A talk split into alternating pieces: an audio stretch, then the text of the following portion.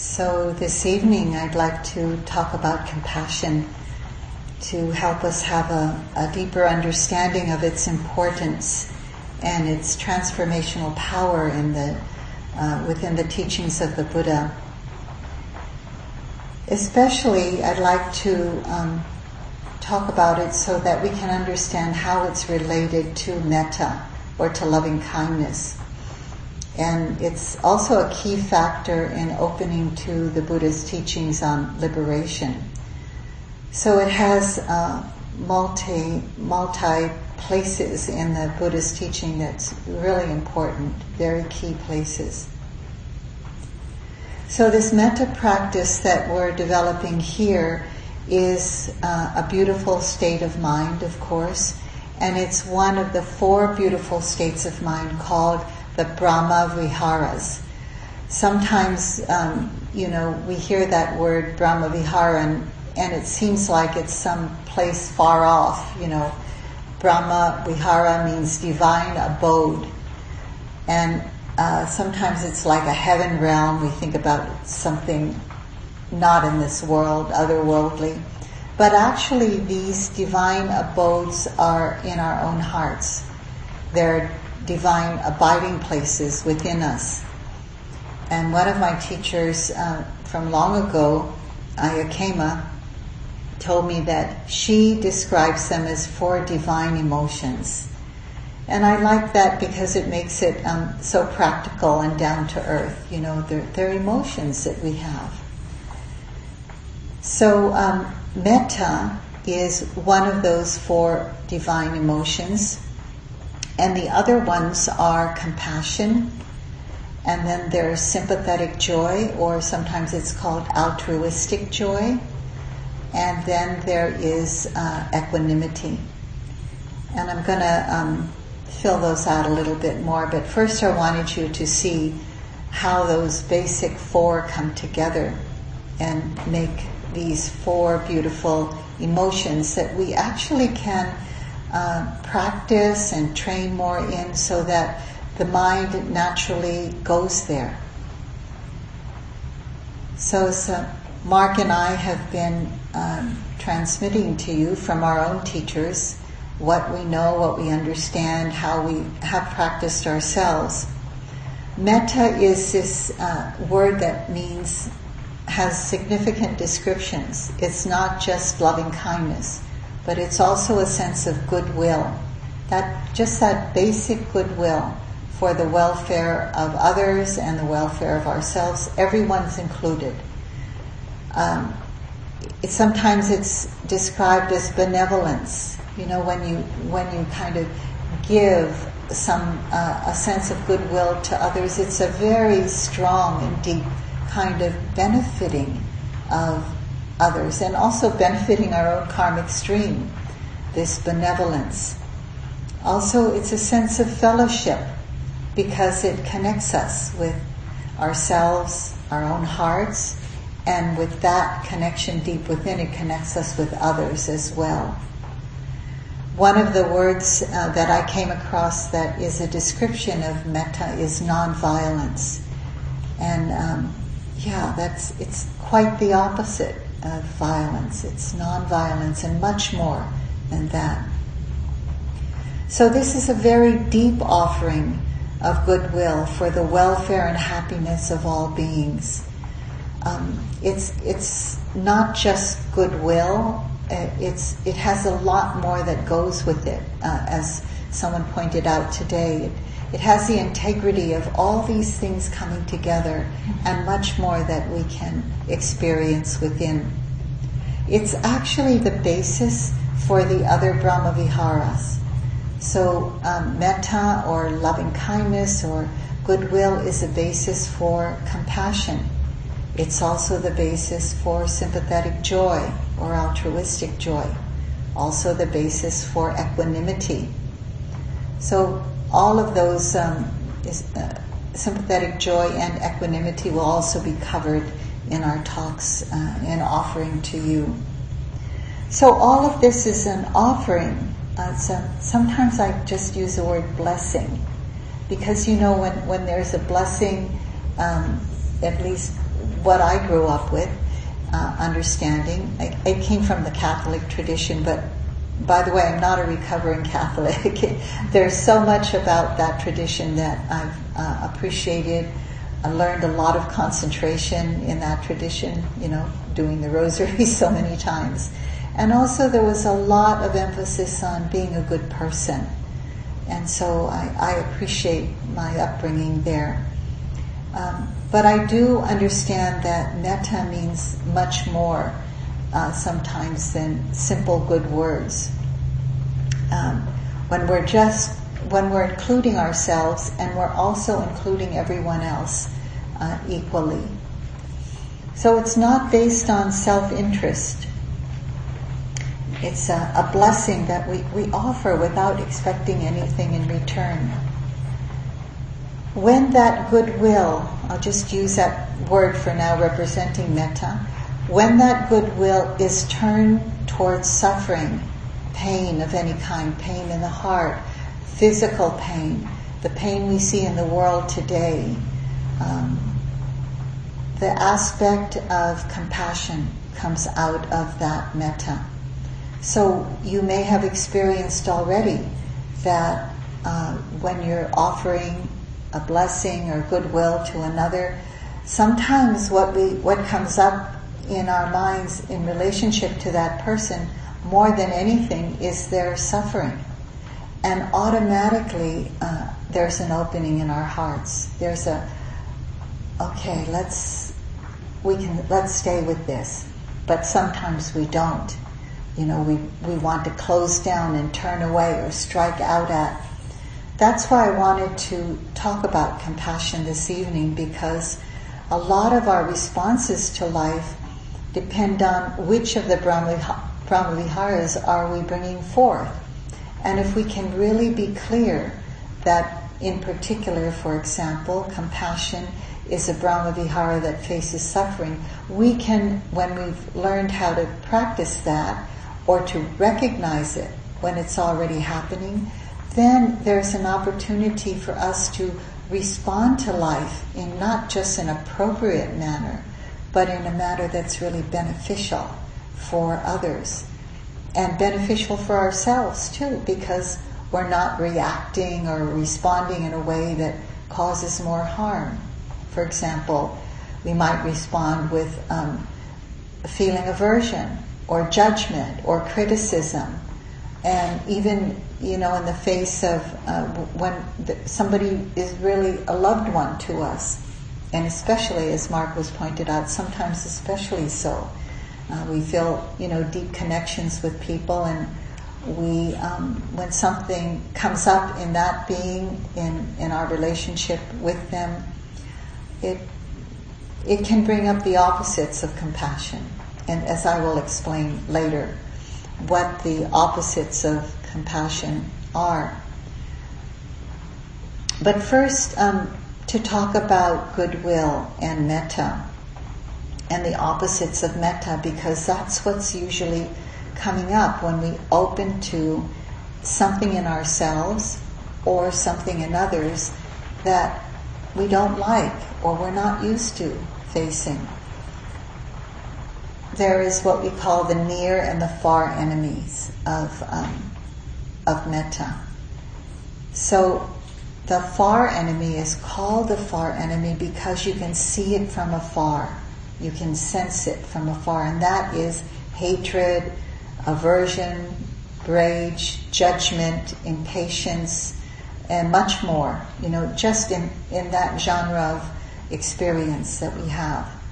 Uh, when we can begin to notice it, hopefully, in ourselves in relationship to something else. As it, it can come up so frequently in our metta practice and also in our basic awareness practice so it's really helpful to actually notice that it's there. Because then we can, the first thing that's happening is that we're opening to the truth. And then when we can open to the truth of what's actually honestly there, we can do something about it. We can refrain from acting it out, for example. So, um, aversion is the far enemy, and that, that's what we may experience in our metta practice something comes up and we feel aversion towards that person, or something comes up in ourselves and we feel aversion towards ourselves, like I'm not good enough, or I can't do this, or I'm just a bad person. Um, all these things are normal, comes up in our practice. So when aversion comes up, it's important to be able to open to it. And I'll talk a little bit more about that, how we can open to it when I go into compassion more. But first, I want to complete this understanding of what the opposites of metta are, because these are probably coming up in your practice already.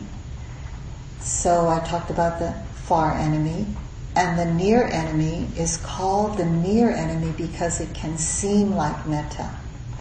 The near enemy is attachment.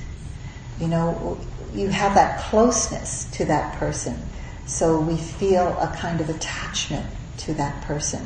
But that can lead into controlling or wanting something to be our way and, and not just allowing it to be a natural unfolding for the other person. But uh, we, find, we have an attachment to how we think it should be with that person. Just a little example of that in the metta practice. Um, so I have four grown children, and they have their own children now. So grandmother of seven, and uh, when I was raising those children, did a lot of metta practice. And sometimes, you know, I'd say a metta phrase like, may you be happy, may you be peaceful, right? And so I would find myself really attached to the result of that. Like, I, I just realized how naughty they were or how disobedient they were, whatever, you know, during certain times of their growth periods. And I could tell that when I would say that phrase, there was some need to control, some need to, you know, want it to be like I want it to be immediately because, you know, it's it's hard for mothers, as we all know. We, everybody has a mother, at least. So um, I would say,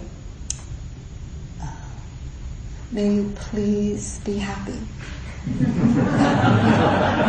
and it would be like just that basic inside me that I wanted to be the way I wanted to be right now. I'm tired of this, you know. So instead of just really having that sincere, looking after the goodwill of that person, you know, may you be happy and peaceful and be able to do that with equanimity, which we'll also talk about one of the Brahma Viharas. So, um, yeah, just a, a, little bit about that area of the near and far enemy of metta. And we'll also see, um, I'm going to point out the near and far enemy of, um, of compassion too, because I want to I want to expand your understanding of compassion in terms of the Buddhist teaching as, as a whole. Hmm. So we're getting more familiar with those experiences within. The, the beauty of this practice of metta is you really can't have metta, true metta, unless you also have mindfulness. You know, you're mindful of what's arising and you you actually feel and understand what's coming up in your own heart. It's, it's opportunities also again to face the truth of how things are. The beauty of doing metta, uh, you know, and, and being able to see what's going on in our hearts and minds is there's a possibility that we can be softer with it, that we can be gentler with what comes up in our own hearts and mind because that, that's what it's bringing to us this um, opportunity to be gentle with ourselves, be gentle with others, at the same time be wise as well as skillful. So we're becoming more familiar and then how to work with these uh, experiences in a skillful way. One of the skillful ways is when we know we need to, uh, because we see what's coming up as difficult within us or facing what's difficult within another person, a, a dear friend or a family member, is to bring up, to, to intentionally bring up compassion sometimes. or sometimes you might see that your mind um, automatically, normally goes to compassion anyway. You can feel open, connected, being willing to face what's going on with that other person instead of going into sometimes denial, sometimes striking out because we just don't want to face it. Those are aspects of the terrain of, of compassion also. They, that, that's uh, the near and far, the near and far enemies come in that, uh, in, in compassion also. So compassion is helpful because it faces the suffering.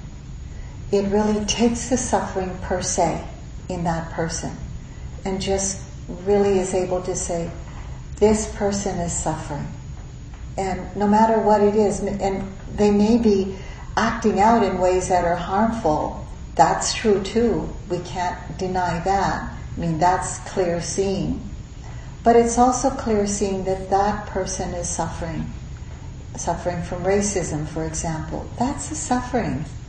And when we can really come to that, our hearts can maybe, if we train it more, if we face whatever we need to face within us, we can also face that suffering in another person. So it doesn't make the racism right. It just, we see it with skillfully and clear seeing, but we also know this is so deep. You know, there's so much around it. Not to make excuses for it, but um, it's not going to be, there's not going to be a way of getting out of it for a lot of people overnight. You know, so we, we can just see that there's a lot of suffering there. Of course, when we're being hurt by it, we're, we do not have that automatic response, but we can learn that. We can also learn that. So compassion faces the suffering. Um, when we can see it in ourselves, then we're more likely to see it in others. So what happens when we're faced with another person's suffering? Say, um, we, we remember a person and what comes up about that person is how that person dissed us or dismissed us or ignored us or said something cruel to us. Um, just to be able to look at how it hurts inside first is the first place we can go. So, so much of the time we're so pulled to the outer experience that we don't really have the wherewithal sometimes, just because we're human, to turn towards like, how does this feel inside? You know, it's, it's really hurtful to have that experience of not liking them or being averse to them or closing down or, you know, you don't understand me, that kind of stuff that can happen. I mean, I'm human. I've had those experiences and sometimes I still do, you know, to different degrees. But the, the benefit of having had the practice and having it all around me with dear friends who, you know, who are able to support me and, you know, it's always mutual, is that I'm working on it, you know, and it's not just always a, like all of a sudden your mind's going to turn. There's many times you have to actually turn towards that suffering in yourself of how we are, we ourselves are reactive with uh, cruelty, which is the far enemy of um, compassion. We are, we can be cruel ourselves with anger towards that person. Um, or we can start drowning in, in our pity for ourselves, um, or sometimes a pity for another person, or drowning in our suffering about it. So we need to know really an ability, have the ability to open to our own suffering, which gives us the ability to open to the suffering of others. So during these trainings, um, perhaps you too have understood these at, at some point. I, I, saw many hands raised when I asked how many of you had done metta practice, and many of you So you know already, you know, that these are the realities of being human. These things come up. But what's the skill set that we have to be able to uh, know where to go next, what to do next? So, if you can go to compassion, it's really helpful. So, more about that so you can understand maybe what you can do in the moment. So, um, these teachings that are benefiting us today are flowing from a river or energy of compassion from the Buddha. Because it's said that long ago, when he was under the Bodhi tree practicing, after his full enlightenment, uh, there was a, very first thoughts of not sharing the, these teachings or this way of liberating ourselves from ourselves from suffering, because it, there might not be many who would be open to it. But um, it said that a, a, celestial being appeared to the Buddha and um, appealed to the Buddha that there are many who many beings with little dust in their eyes. And uh, you know, at one point in my practice, I realized, oh, I'm one of them, you know, and you are too because you're here, you know, and you're taking the time to really understand your own mind, your own life, your own heart, and therefore having better understanding for humanity. So these precious teachings are coming to us from this river of compassion because it was out of compassion that the Buddha began to offer the teachings. And it's said that compassion is one of the most beautiful feelings, just a feeling that we have inside, an experience of being human. And it's when our genuine caring can connect with not just things that are, you know, neutral in this world. Like we, in metta, it's more of the, the neutrality of metta that's offering goodwill to all beings, just to all beings, whatever their situation is. But compassion is, uh, is offering that to beings who are suffering. And so it takes us another step further into really opening to what the reality of life is that part of life is this reality of suffering. And so we can't just keep offering goodwill. I mean, that's beautiful and powerful in itself. But what we're facing in life is a lot of pain, a lot of heart pain, heart uh, aches, a lot of um, physical pain, there's pain of this world that's happening now with uh, you know all the imbalances that are going on environmentally and and many other um, imbalances and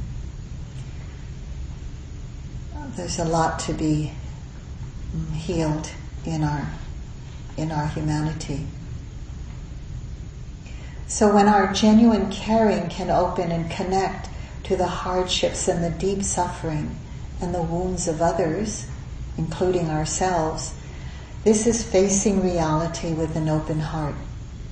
And one time uh, I read that Trungpa Rinpoche, one of the great Tibetan teachers, asked about was asked about compassion and what is compassion, and his answer was facing reality with an open heart. And we need that open heart. You know, we need to not close it down when it becomes difficult because life is difficult. You know, that's the first noble truth is the truth of suffering. So it's um, compassion is vitally important in, in our lives as human beings. Facing the reality of life with an open heart. Because it's hard. You know, life as a human being is really hard because of the fact of suffering.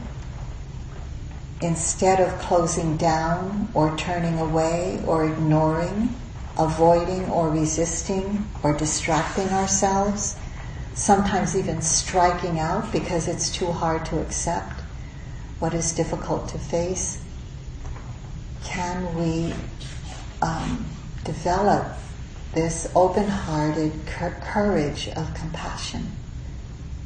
So I know it's it's not like we can. I know it's more a question of can we? Can we do that really?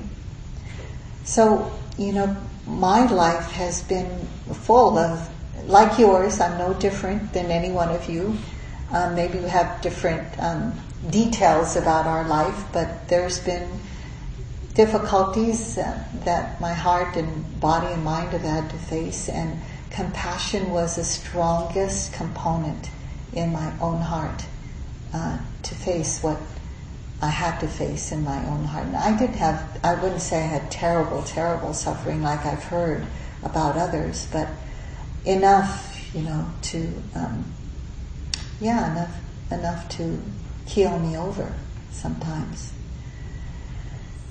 So, when we don't have to strike out or we don't have to avoid or resist or distract ourselves by doing so many things for others um, that we get so busy that we don't even face our own suffering. Now, this is another way that we distract ourselves and resist, we resist opening to how it is.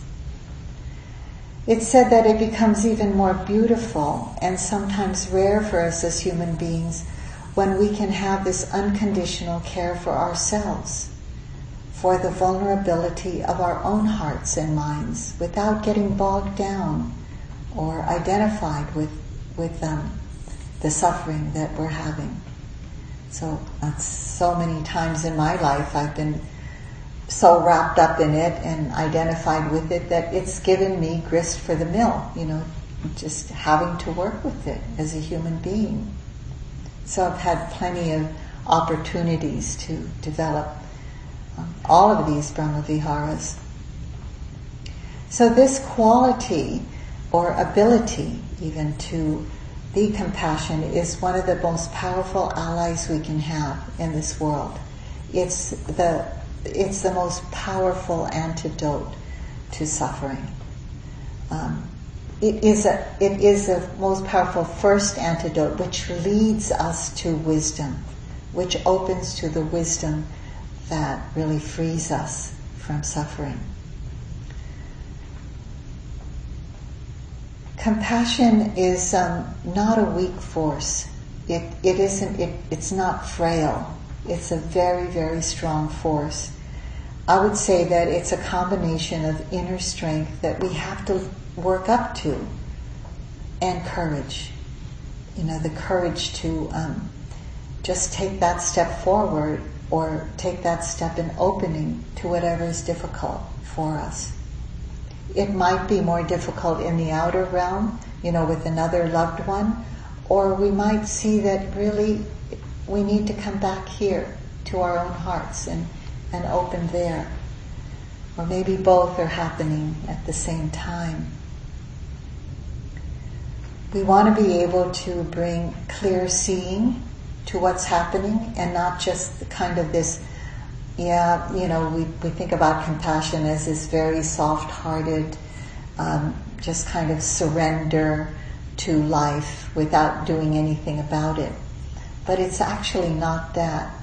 It brings with it a lot of courage to even face what's going on when it's so difficult that we want to turn away. We're facing the difficulty out there, we also face the difficulty in our own hearts.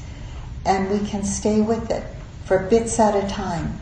We may be able to touch into that place a little bit and then go to something more neutral. We may be able to take in what the outer conditions are in, with another person or um, a bigger condition of life um, that we are faced with so many difficult conditions now. Um, but we're able to stay with it little by little and, and not try to pull our petals open, you know, and kind of do an overnight thing that, okay, I'm going to learn this and, you know, I'll, I'll get over it. It takes a while to really develop this. In some mysterious way, this beautiful emotion makes us feel complete as a human being. I uh, once was long ago. Um, I picked up a, an old journal that I had uh, written even long before that, and I found a passage in it where I had written about a quiet desperation that I had about life, and uh, you know, I, I was going through a hard time of raising kids on my own, and I just thought, wow, how can I get through this? But actually, you know, that led me to the Dharma. That kind of suffering led me to the Dharma, where I really wanted to find a way that could give me uh, some really deep inner peace. So I've been very acutely aware since my early years that I wanted to really understand the meaning of life. And I had this also this quiet desperation to know what what is my life all about anyway, you know. It's not just survival. It's um, got to be something more than that. And when Indraji, my first teacher, was around me at that time, and I asked him that question, what's the meaning of my life anyway? And he said, the meaning of your life is to develop compassion and wisdom. It was just so clearly put out. And I, you know, it was kind of easy to understand, but of course hard to fill in with my own life. And then I really understood um, as I went on in the Dharma that the Dharma is made up of all different component parts that help me develop compassion, develop more wisdom. And it's still growing, you know, it's not finished yet. But this quality of compassion was one of the most important first things that I learned to have in, in my own practice. I learned that compassion is one of the two great wings of the Dharma, it said. Compassion and wisdom are both called wings of the Dharma. It said that each one strengthens and serves the other one and they become balanced. So that in times, for example, we need to open our hearts and come close to what's happening and sometimes what we need with that at the same time is a skillful means through wisdom to know how to respond. So sometimes the response with wisdom comes right away and that's more upfront. But sometimes the soft-hearted facing of what's happening, that's more in the foreground. And sometimes we can see both of them equally there, helping one another. It said that when these become in balance, this great strong bird of the Dharma can fly to freedom, to liberation. So I want to say a few words about, um, this is from His Holiness the Dalai Lama. Words about the combination of wisdom and compassion. In Tibetan Buddhism, he says, these are considered the two most important aspects of practice. Just like a bird needs two, two wings to fly, a very compassionate person without wisdom is only a likable fool. And a person with wisdom and no compassion is like a lonely hermit in an ivory tower. Both can serve each other, and so then they can be strong. So there's more to that, but that was the main part. So I'd like to um, talk about one of the main teachings of the Buddha. And uh, it's about the truth of how it is, the true nature of reality, what we're really facing in our lives. Because as we open to life in general, not just in our metta practice, although compassion is greatly needed there, just opening to life in general. We need to really start to face the true nature of reality because a lot of times when we face how it is in this world, um, it's easy to turn away. You know, it's easy to give up and not face it and to just chase after what's pleasant all the time and run away from what's unpleasant. That's what samsara is described as. Um, so, in these conditions that we have here, we're given this opportunity, a very rare opportunity, to be in this simplicity and this silence and this relative seclusion to really notice what's going on in our own minds. The Buddha would say that the whole of the universe can be known in this fathom long body, and of course the mind. So, this is what we're doing when we are even doing our practice of metta. We're discovering what makes up this body and mind continuum, and how are we going to um, navigate the ups and downs of life and what's going on inside uh, in a way that brings us to more and more freedom from the places that really hook us into the suffering and, and get us so identified with it. So this in this inner environment, things quiet down, especially with this kind of practice that we're doing. We're doing more of a, a concentration practice. Um, of course, mindfulness is in it. We have to be aware of what's going on and aware of where we want to turn the mind towards metta. Um, but we we can do this in this kind of environment. It's not easy to do this at home, except in the you know snippets of time, an hour in the morning or in the evening, or times when we do a little practice. But here it's important to really um, use our time wisely, you know, because we're, we're given this opportunity. Sometimes uh, I or we, we would go into practice and we'd hear from our teachers, um, make this, make this time count. Make every, I would hear from my own teacher, make every moment count. You know, like really pay attention, really do our practice, because we never know when it's our time to go, to die. So, like His Holiness the Dalai Lama says, the absolute truth cannot be realized within the domain of the habitual patterns of the mind. All great traditions have told us this. It is through the heart. So we're doing this heart practice now of metta. And I would say, as I mentioned a while ago, that um, I find that the practice of metta helps me to open to what's been difficult because they, the difficult places do come up and I tend to be more gentle with them because I've learned when those difficult places come up in relationship with another person, for example, then I can go, I can come back to this place that's difficult in me.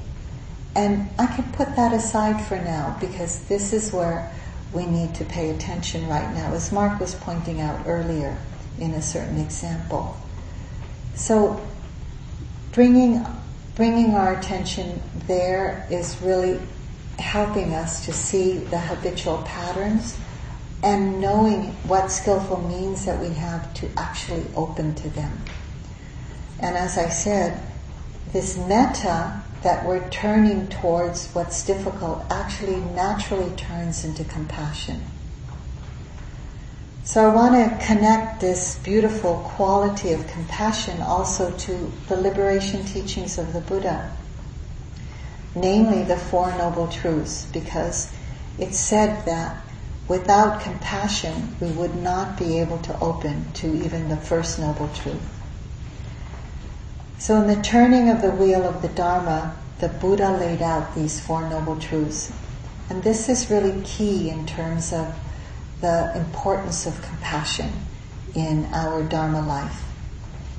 Because in the first Noble Truth, the Buddha started out with a clear statement of reality that we're all faced with as human beings.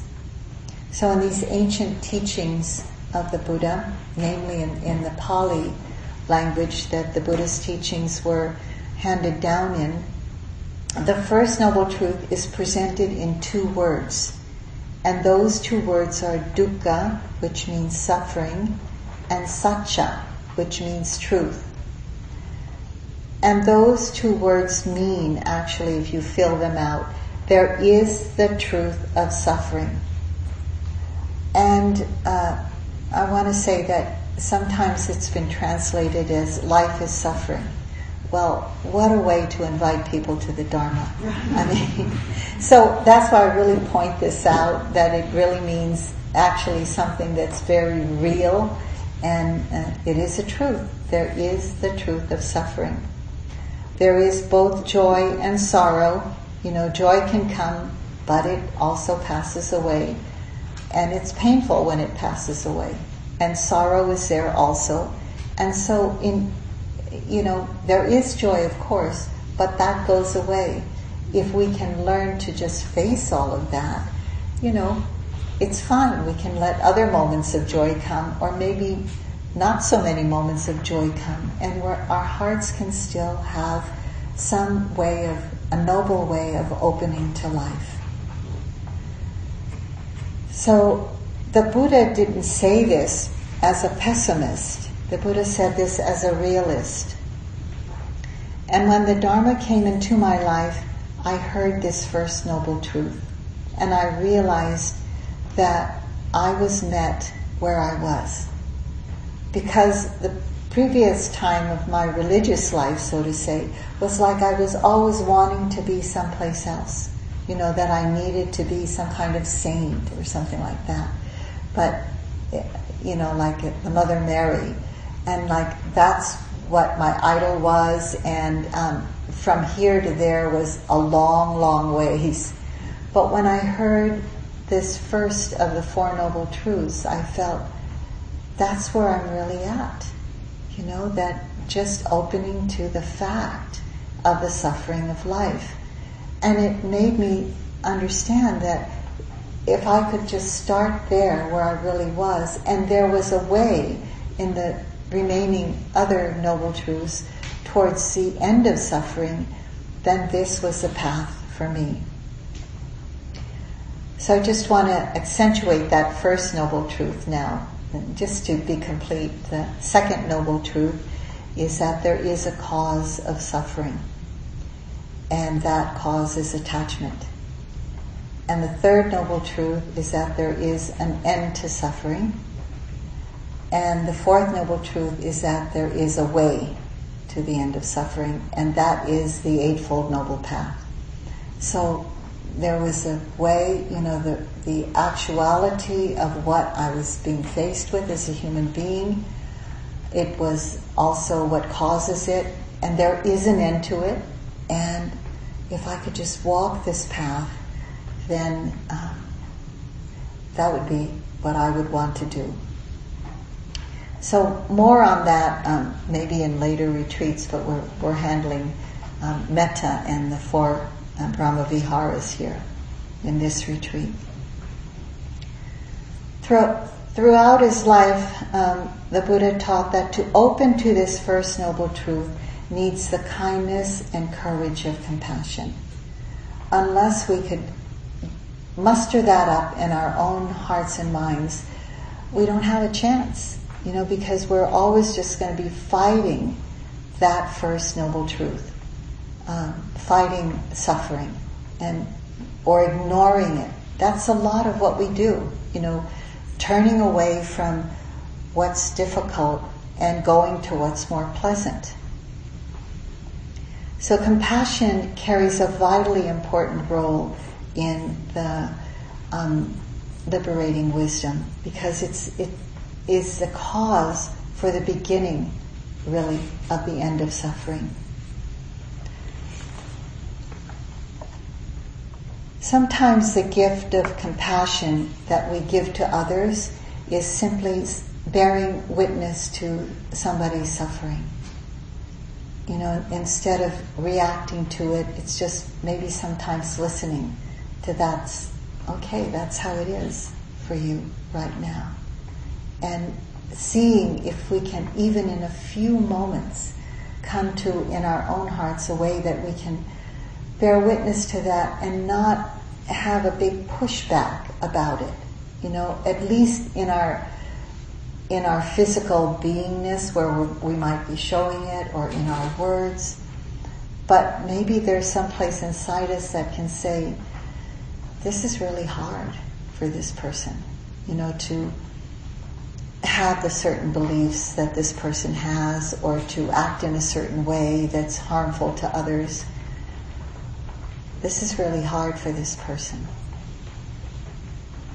So sometimes that gift of compassion is simply bearing witness to the ups and downs and the changes in, in our lives, in a person's life, without judging but knowing that's how it is right now. So I want to read from Khalil Gibran here. And it's about um, this ability to face the pain of our lives and um, see what comes from that. So to quote, your pain is the breaking of the shell that encloses your understanding. Even as a stone of the fruit must break open, that its heart may stand in the sun, so must you know pain. And if you could keep your heart in wonder at the daily miracles of your life, your pain would not seem less wondrous than your joy. So, if I'm truthful with myself, a lot of um, my own um, opening to more wisdom in my life came from facing the pain of my life and the life of others around me, my children, my family. So this compassion is described as basic goodness, basic goodwill, like metta, unconditional kindness, that turns towards what is painful, towards what is difficult to bear within us or around us. Because of that compassion, it allows us to have a friendly connection with another. I know that for myself, you know, when somebody um, can just bear witness to what my own heart is feeling in terms of difficulty, even when I'm faced with a person who um, I believe is causing pain, you know, and it causes pain to my own heart, that uh, I can, when I can be seen just in that pain per se, and not have it be mixed up with that person's, whatever that person's going through. When that person can clearly and truly bear witness to what's happening, it's healing. It's very, very healing for me and for others too. Our teacher, Sayadaw uh, U Pandita, would use the word metta a lot, but never without karuna that I remember. Karuna means compassion. Metta means loving kindness. So he would always say, offer your metta karuna. Offer your metta karuna to your children or to whoever, whatever is happening in your life. So karuna is described, or, or compassion is described as a quivering of the heart that opens what is to what is difficult to bear. The heart quivers to me, I was I would always wonder what why does it use the word quiver, the quivering of the heart. So just in my own experience, this may not be in any sutras or suttas, but just in my own experience, I noticed that the quivering means that I, my heart's alive. It's not dead. I feel like it can do something. There's energy there, and it can respond if, if it's necessary to respond. Sometimes the best thing is not to respond in the moment, just to be there with it. So I, I noticed the green Tara, as other maybe others of you have noticed this um, Tibetan divine aspect of compassion. Um, this uh, green Tara, the feminine aspect of the Buddha, is with one is, is sitting in a seated position, but the right, right leg is stretched out and it's ready to act. It's not like in repose, but it's in its readiness to respond. And that's another quality of compassion, that we have the readiness to respond with something that will help the situation. So I'd like to um, offer this quote by Agnes Au. She's a Buddhist teacher, and this was written in the Shambhala Sun many years ago. And this person speaks metaphorically here about this path of practice that we're on, both the vipassana or the mindfulness practice and the metta practice. So to quote, I see this path is actually an invitation to strip naked at one's own pace and in so doing to experience the vividness of an unfiltered life.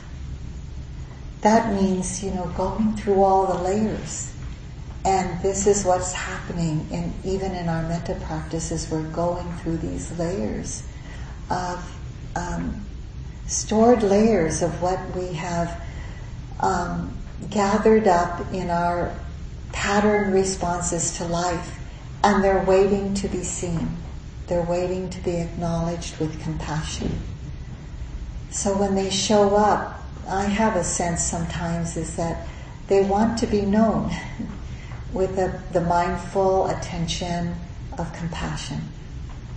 And it's, it's a, kind of a welcoming in a way, like, I see you.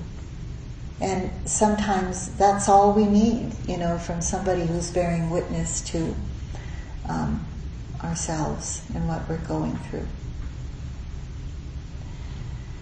So we have this courage uh, in our practice here to be soberingly honest with ourselves, to train ourselves to face what has gone on in this inner terrain previously unchecked. And now we're, we're able to see with that metta karuna in our practice. I love this quote by Lily Tomlin. She was um, not only a comedian but a philosopher, I thought. Reality is a major cause of stress. I try to avoid it as much as I can. That's what we do, you know, when, we're, when we can't um, face it, we avoid it. So opening to whatever is going on in here because then it's easier to open to what's going on outside of ourselves. His Holiness the Dalai Lama, and much of my understanding and, and, giving the teaching on compassion comes from the Dalai Lama actually. Um, reading and hearing him speak. He says, until you understand the meaning of suffering for yourself, there will still be a measure of hypocrisy to your compassion. So when we know that, oh, you know, I'm suffering too, just like this other person is, it's the same. It's almost that, you know, it's not opening to the divine with another person, it's more like opening to the suffering.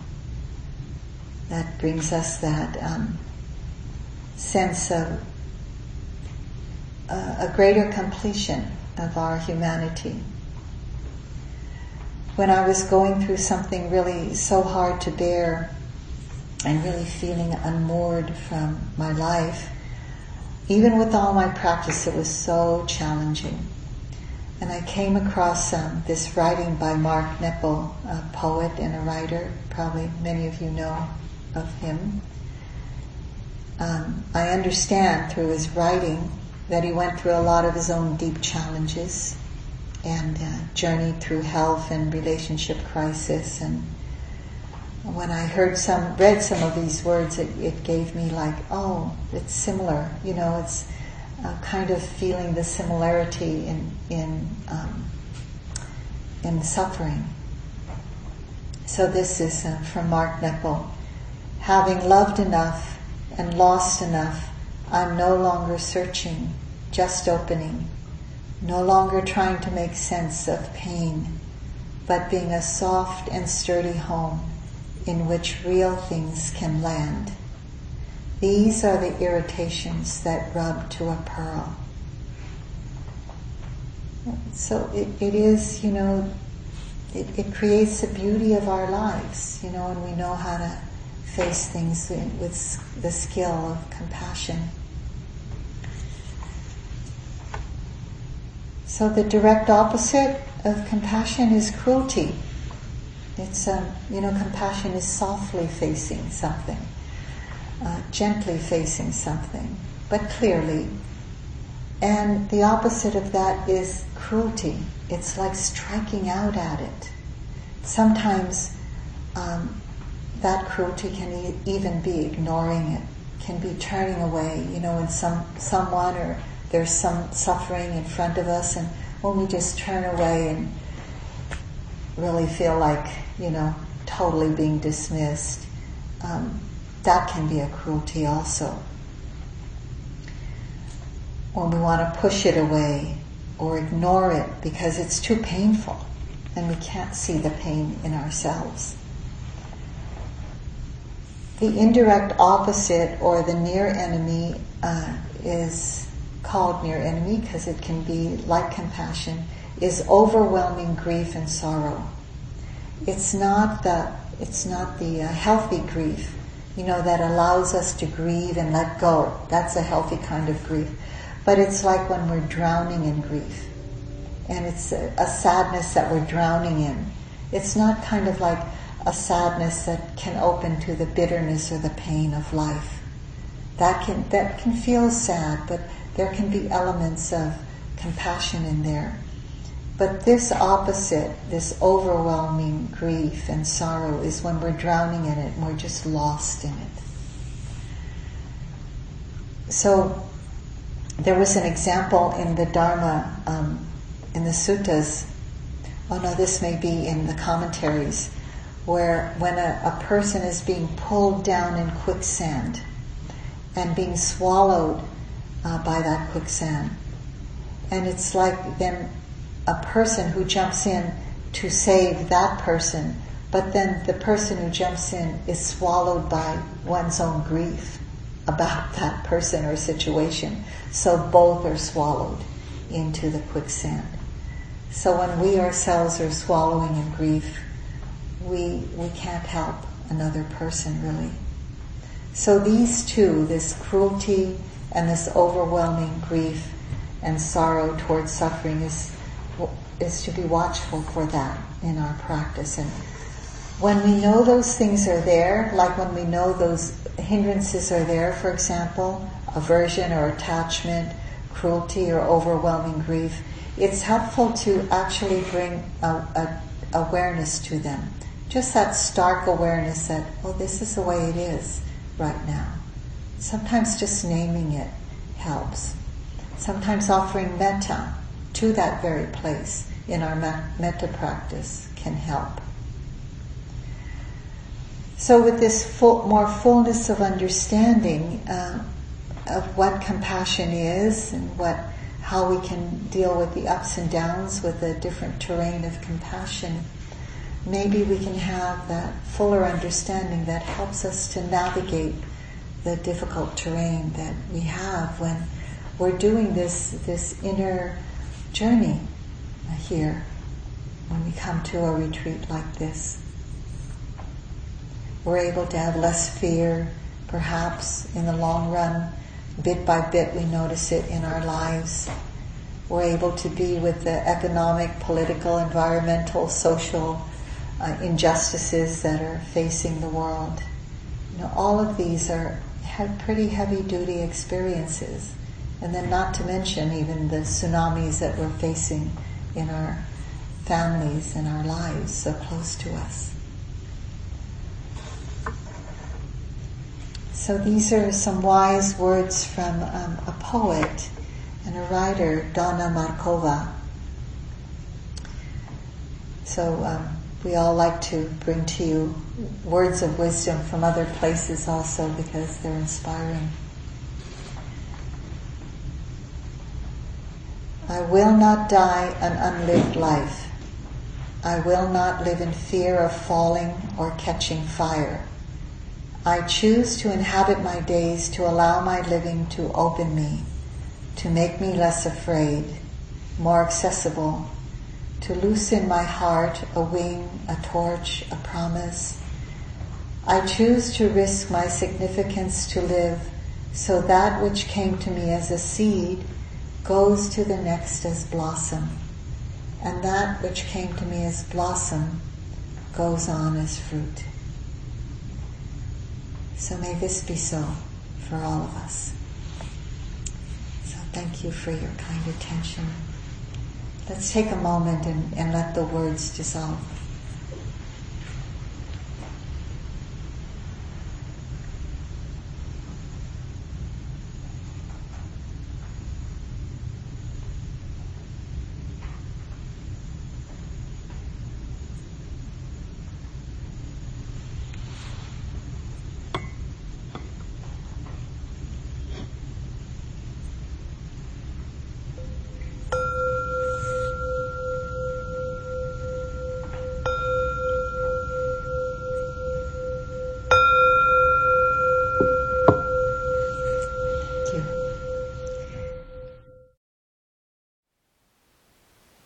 Thank you for listening.